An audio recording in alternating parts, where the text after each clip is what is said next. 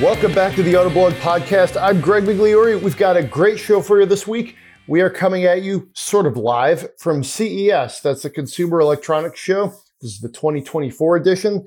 Uh, there's a lot going on out there. We're going to talk about the latest in car technology and all the other stuff going on in the car world as it relates to CES. So, with that, let's bring in uh, Associate Editor Byron Hurd, who is at the show in Vegas. How's it going, man? Hey, uh, it's going pretty good. I am literally on the on the showgrounds here here at the uh, at the Westgate Hotel, which is where they're doing some of the CES events. And if you've never been here, this is a massive show. It's not just at any one place. It's at the Las Vegas, I'm sorry, the Las Vegas Convention Center. It's at the Mandalay Bay Convention Center. It's at a couple of other hotels and convention centers in town. There are shuttles that go between it.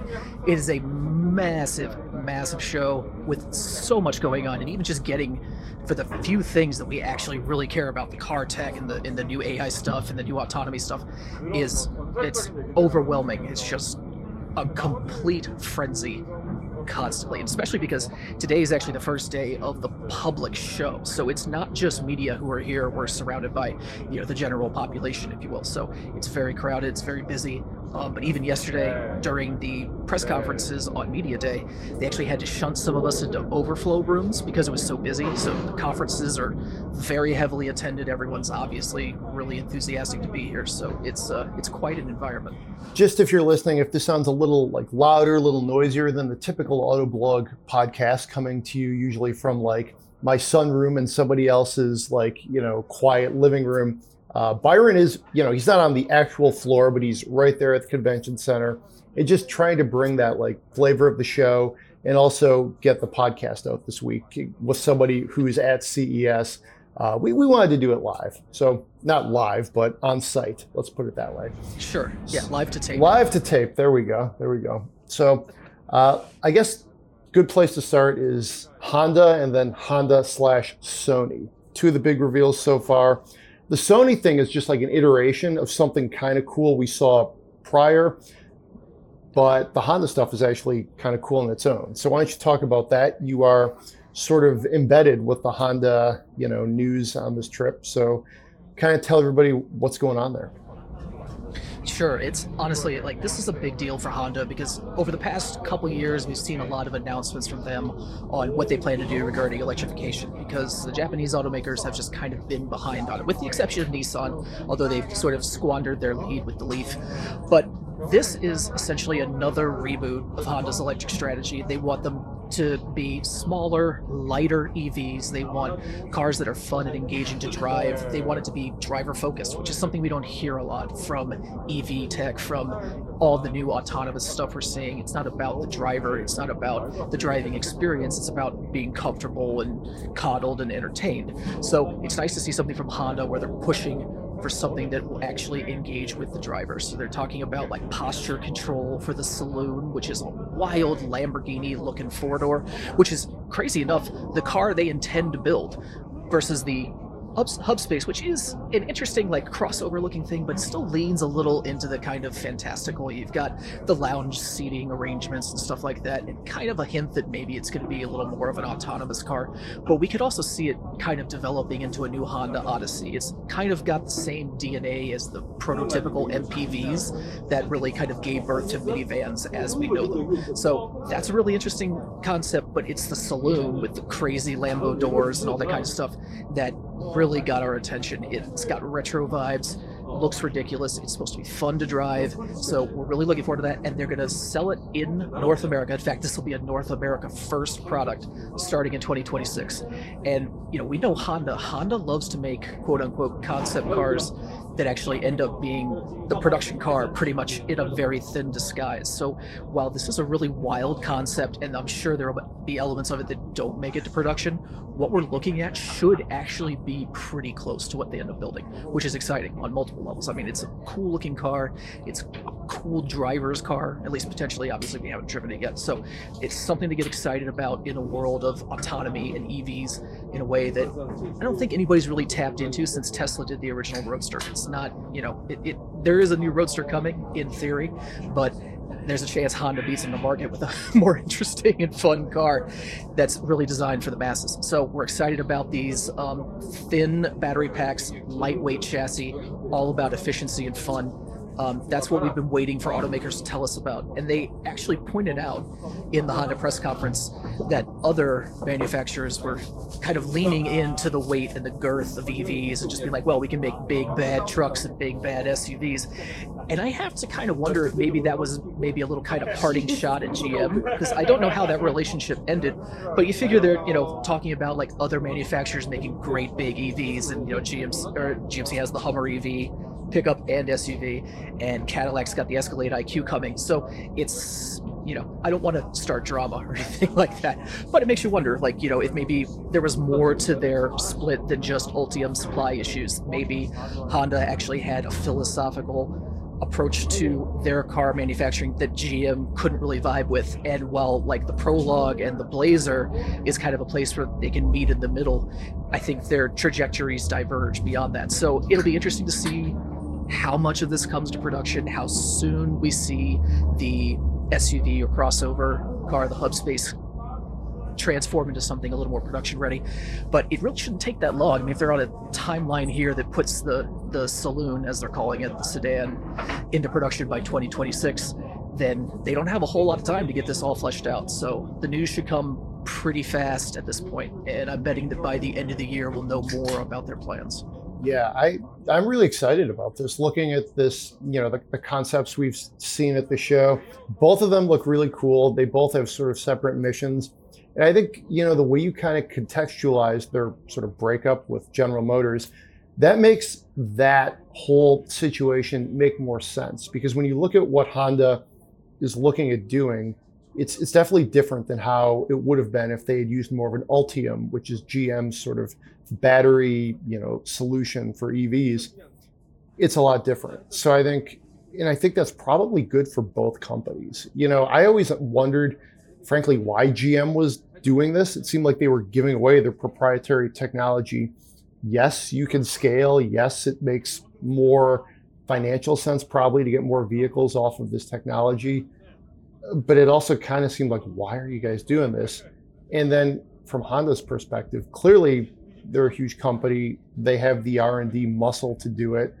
Why wouldn't you do it? Like this to me looks like what they should have been doing all along. Yes, I agree. And it's interesting. So you look at what Honda showed by itself, and then we'll segue into the Sony Honda Mobility, which isn't really associated with Honda in any way. I mean, their name is on it, and they obviously have program engineers involved in it. But like when you talk to Honda's communications people, they're like, we know nothing about it, we do nothing with it. And it's kind of another sort of fork off this same like EV pathway that they're going down because you've got Honda, which is saying we're going to build cars that have advanced driver safety systems and semi autonomous features and things like that, but we don't just want these to be self driving cars. Meanwhile, Sony Honda Mobility is saying, well, we'll give you a car that will drive you where you want to go, entertain you on the way, create an experience for you as a passenger, whether it's your car or not.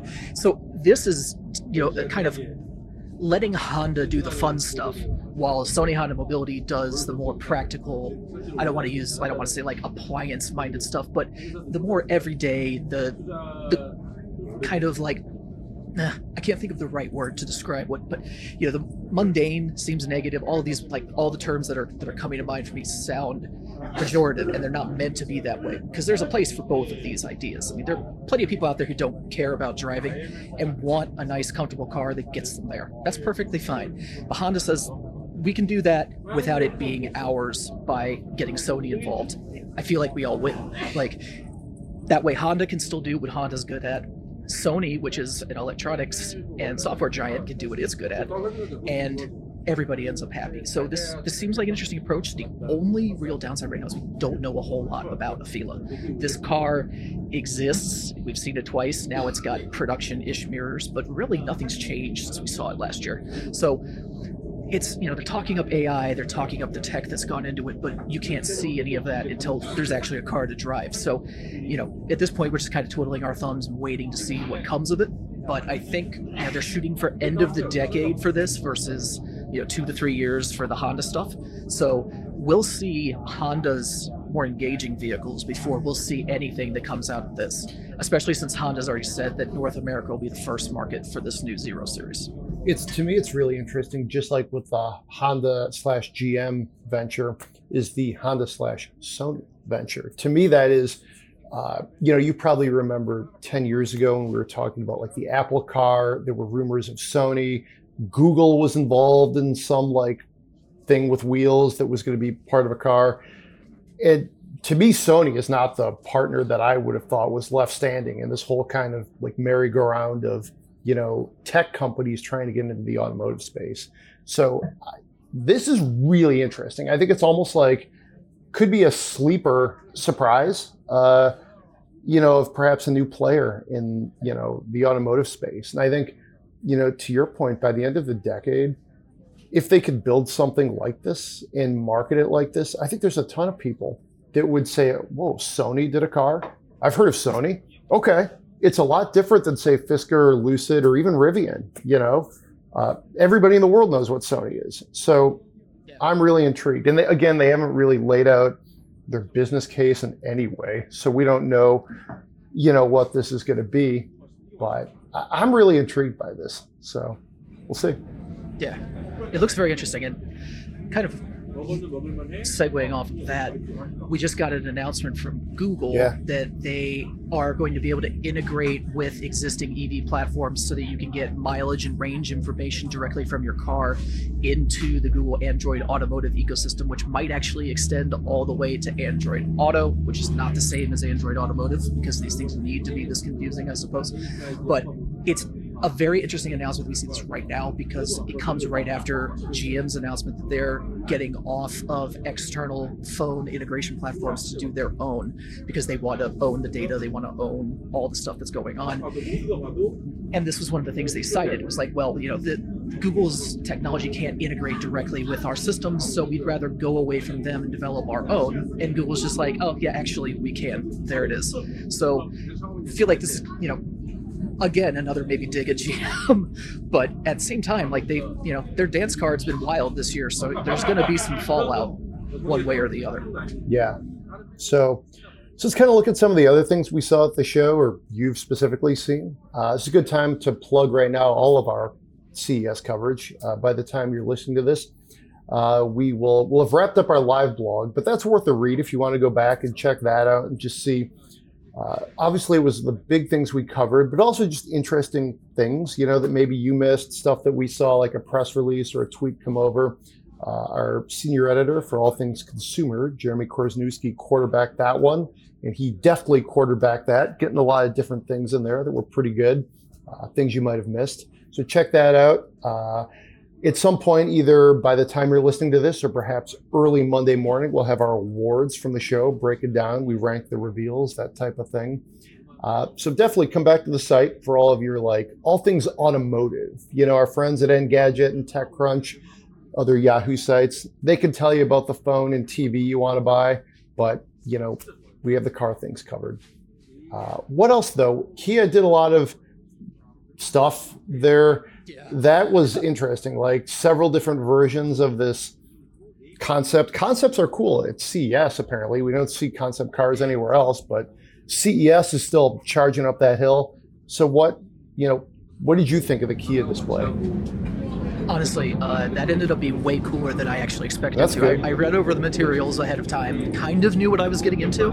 Um, so it was really like the announcement of the production PV5, which is the front wheel drive kind of middle of their little lineup idea for a multi-purpose electric van on a new skateboard chassis. It's designed to be highly flexible, highly versatile, essentially create an entire ecosystem of little electric transport vehicles that will eventually all be integrated by an autonomous network. And it's really cool because you know, the idea is, you know, okay, it can be a passenger car, it can be an RV, you know, just kind of like a typical delivery van kind of setup. Like you can do a Sprinter RV or a Ram RV, you know, same kind of deal. But the way they have them all integrated and how nicely they all work together, I, I made a joke in the live blog that was kind of human centipede, which is a very vulgar way of looking at it. But like you can literally like connect them to each other to offload cargo between them. And the little ones, the little runabout, the PV1 is tiny, has four wheel, like full uh, 90 degrees steering, so you can literally just like spin in place. So you know you could maneuver it in very tight spaces, move it in and out of parking spots. You could probably fit four, maybe six of them into like a really large parking lot because they all have a rear egress door. So even if you park in you actually can still get in and out because you just stand up and walk right out the back. You don't have to climb over a row of seats or anything like that. So there's a lot of interesting stuff that they're doing with it. It looks like the kind of thing that might actually end up being more suited to like a massive factory operation than necessarily consumer stuff. But for logistics companies, this is great because you have, you know, one platform one size for each. You It's, it's the joke is it's purpose-built vehicles, right? Which is not what PBV actually stands for, but that's what they are. You can have five different cars that all use the same tech. They're all different sizes. All their parts are interchangeable. All of the engineering is interchangeable. So whatever you need, and if you need to change from say a van to a pickup, you can even do that. They they say you can change the back half quote unquote in the field, meaning with tools at your site. So that's fancy. I mean, obviously, you're going to need something that can lift even a composite body off the back of an electric car frame. It's not like you can do it with your hands, you'll need a crane or something. But the idea is that the end customer will be able to further refine their idea of what these things can be based on the needs they have and what they need to do going forward. So, you know, you could buy it as a pickup, but use it as a van, then sell it as a like. There's so many different options with it, and they're just cool looking. They got the little, you know, the little electric signs on the front, and the, you know, the just it was it's it's kind of cute. It's also a practical and interesting idea, and a new take on the delivery segment that kind of coalesces all the other ideas we've seen before, adds the EV element, says, all right, we can do this as an ecosystem. So it's pretty impressive.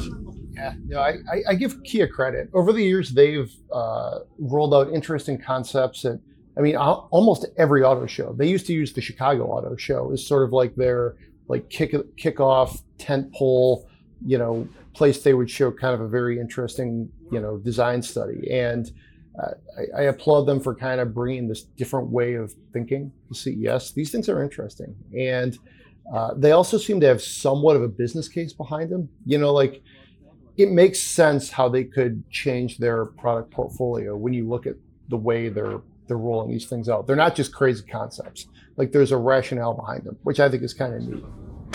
Yeah, and it integrates a lot of the little like small things that we've seen coming out of the greater like Hyundai group with like the in-wheel motors and the the steering and all those kinds of things that just like we've seen bits and pieces of it here and there and we've we've had them kind of suggest conceptually how they might work but this is one of the first times where we've seen like all of those showcased in a single lineup in a way where it's like ah this this comes together this this this makes sense as a whole so pretty promising all right let's talk a little bit about uh, some of the mercedes stuff we've seen come out uh, uh, Mercedes and to a lesser extent BMW this year have you know had some good stuff at the at CES. Uh, Volkswagen in years past has uh, made a big deal about it. This year, not so much. Although they are doing Chat GPT and Volkswagens, I guess we should touch on that. We'll see how that goes. But Mercedes showed some, I thought, interesting stuff here. You know the the new MB.OS infotainment. Uh, naturally, there's AI involved in that, of course. I think AI is sort of another, I wouldn't say underlying, it's an over, overt theme of the show.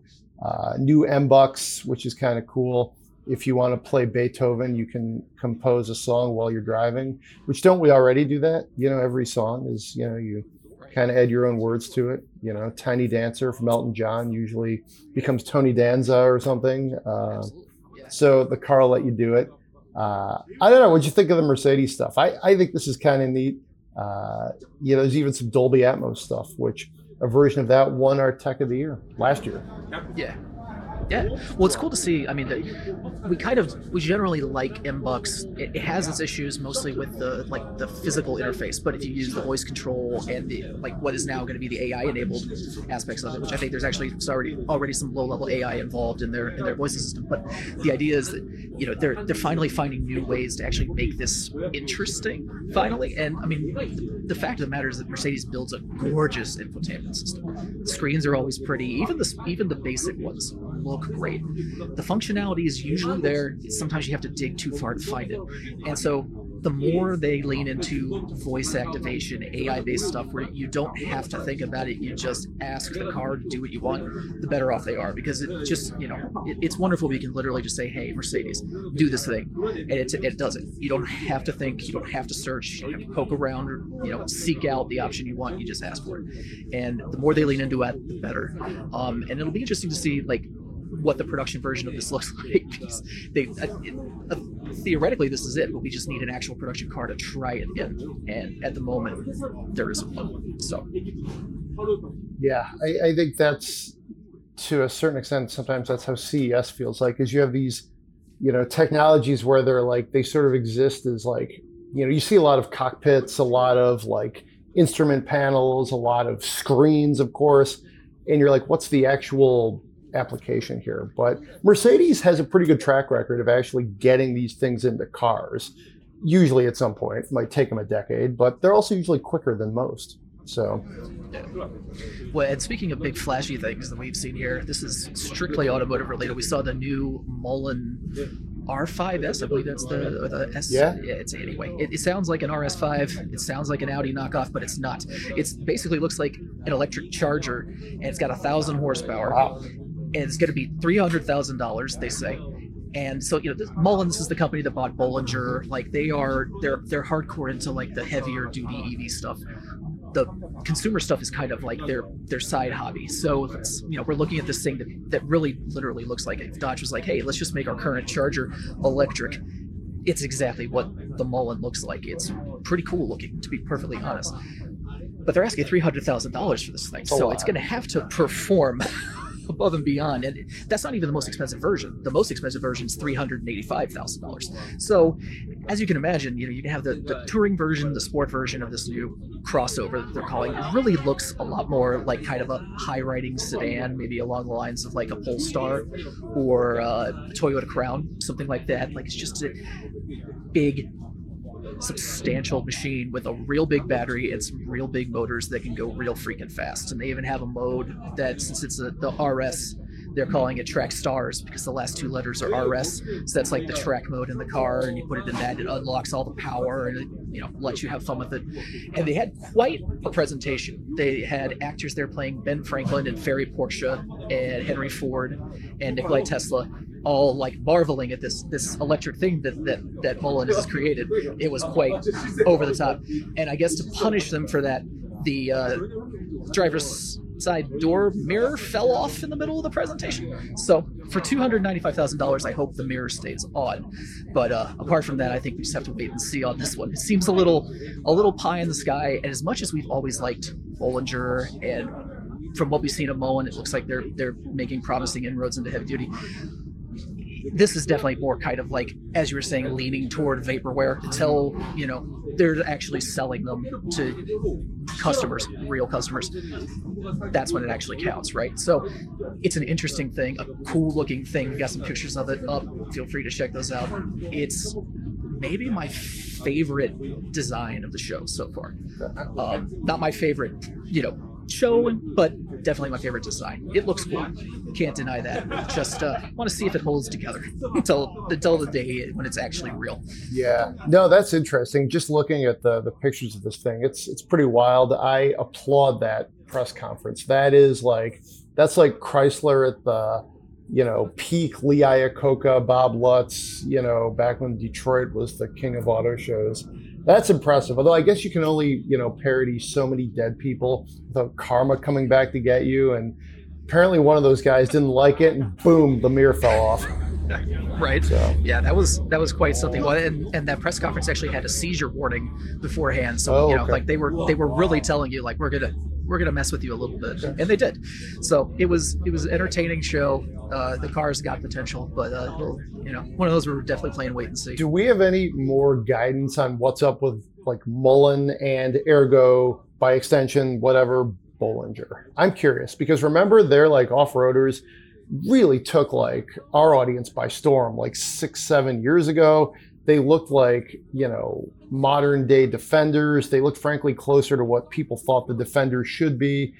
You, you picking up any intel on that from the floor? What's going on there? Yeah, well, they they've got them on the floor. Yeah. The the Bollinger trucks are there. Uh, the Bollinger people are there with the Mullen people. I mean, it's you know it's the same crowd now. Yeah. Um, but yeah, they were they they talked up Bollinger during the press conference. Actually, they were you know very excited about delivering customer trucks, which is essentially what the Mullen takeover allowed. Because Yeah. Bollinger was steaming ahead until COVID hit, and that really just kind of took their legs out from under them because they were they were ready to deliver some some prototypes, and uh, and production of everything shut down. All supply chain shut down. It was literally like March of that year. They were so close, and the course that that company would have taken vanished in an instant there. So when Mullen came along, it was kind of an angel investment for them. It was like it was that that shot in the arm they needed to get back in the game to say, hey, yeah, we can actually build customer trucks. Because before they'd said, no, we're, we're, we're backing off. We're going just with the commercial side. We're not going to do anything consumer. We can't afford it. We've got to we've got to narrow our scope. We can't do the the B1 B2 the way we planned it before.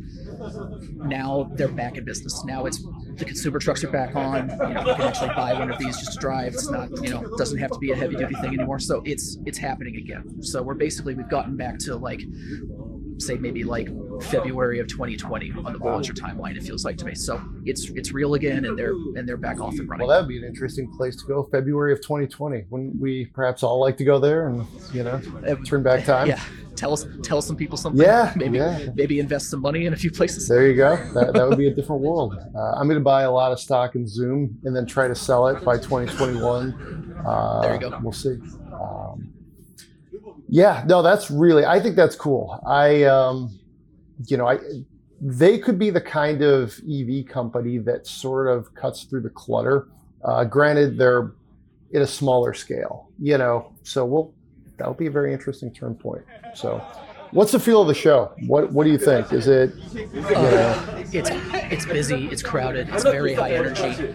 I mean, we're it reminds me of the, the the days of the Detroit Auto Show back when I first started in the business. Wow. Like you know the the late aughts, and you know you, you were still shoulder to shoulder and standing room only at most of the press conferences. And if you weren't an hour and a half early, you didn't get a seat. It's just like that here. Um, I was like the third person through the door. It felt like half the time, and yet every seat was already taken. So it's it's busy. Everyone's here. Eyes are on it. Um, and I think honestly, it- it's it certainly feels like a bigger show than last year. Like there's there's just more here automotively than there was last year. But at the same time, it feels a little off because you know last year we had Stellantis and the and the Ram unveiling and all of that. Like we had some real domestic powerhouse stuff here. This year it's Honda, Honda, Honda, Honda, Honda, Kia, Hyundai. That's it. Like it's you know everything else is pretty noise level. So you know Mercedes is here with UI stuff, with with cabin stuff. You know, Hyundai actually. I mean. Hyundai didn't show us a car. They just told us they're definitely going to do hydrogen, which that is what it is. That's big news, you know, for their logistics side, for their business side, not so much for us as car enthusiasts. Like, yeah, sure, they actually deliver a, a nice updated Nexo next year. We'll look at it, we'll enjoy it, but it's just not something that an average American can live with because hydrogen infrastructure just doesn't exist. So that's what they want to work on. They want to move toward that. They're seeing it as like a, you know, two path system. They have battery electric on one side and they have fuel cell electric on the other. And you just weave them together where it's appropriate and let them be separate where it's not. And I think really what that means is, you know, commercial, real heavy duty shipping, that kind of thing leans toward fuel cell, where all the consumer stuff stays EV for the most part, which is really what kind of have been saying for years. It's like that's what really makes the most sense for hydrogen because, you know, for commercial traffic, you can keep that near hydrogen fueling stations, use them as hubs, things like that. It keeps all of that stuff kind of away from the consumer angle where you know like there's not a whole lot of advantage to fuel cells over electric right now except for range and that is going away quickly so the VinFast pickup kind of cropped up onto my radar a little bit late. I think it's called the VF Wild, which is yes. quite the name. Um, you know, some of the, you know, they have very ambitious plans of, you know, a very wide projected portfolio, if you will. So I think, you know, we'll see. I'm a truck. I think is an interesting play. It it looks pretty good. I don't know if you've had a chance to make your way over to that part on the floor, um, but it's. I mean, frankly, I think getting into trucks right now, especially when you have funding, like you know their parent company has plenty of money, it's the right play. You know, you're not betting on some niche that may or may not pan out. Like, you know, putting your money on trucks is a good move. So yeah. Yeah, I agree. No, I have not made my way over to the VinFast uh, setup yet. Uh, James Riswick was over there during the unveiling, so he got some pictures of that, and uh, I'm looking forward to checking it out because that truck it looked pretty cool. And that that one little teaser that they snuck out like a month ago, it was hiding in the background behind one of I think it was actually behind the VF3, which they also showed today. So they they kind of teased it, but didn't really tease it. So I'm looking forward to seeing it in person. Yeah. Sounds good. Sounds good. How much have you hung out with Riswick? He's a uh, we uh, he, he arrived late last night just in time to be here for Sony Honda and uh, got to watch that with me. Um, and we kind of bounced off of each other a couple times on the floor today, but it's been so busy that we really have not had a chance to interact. So it's uh, it's it's it's packed in here, and we've been on the move pretty much constantly.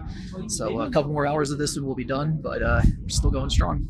All right. Well, that is CES 2024. Uh, kind of a special episode of the Autoblog podcast, special in the fact that, hey, it's CES focused. I think kind of a cool way to kick off the year.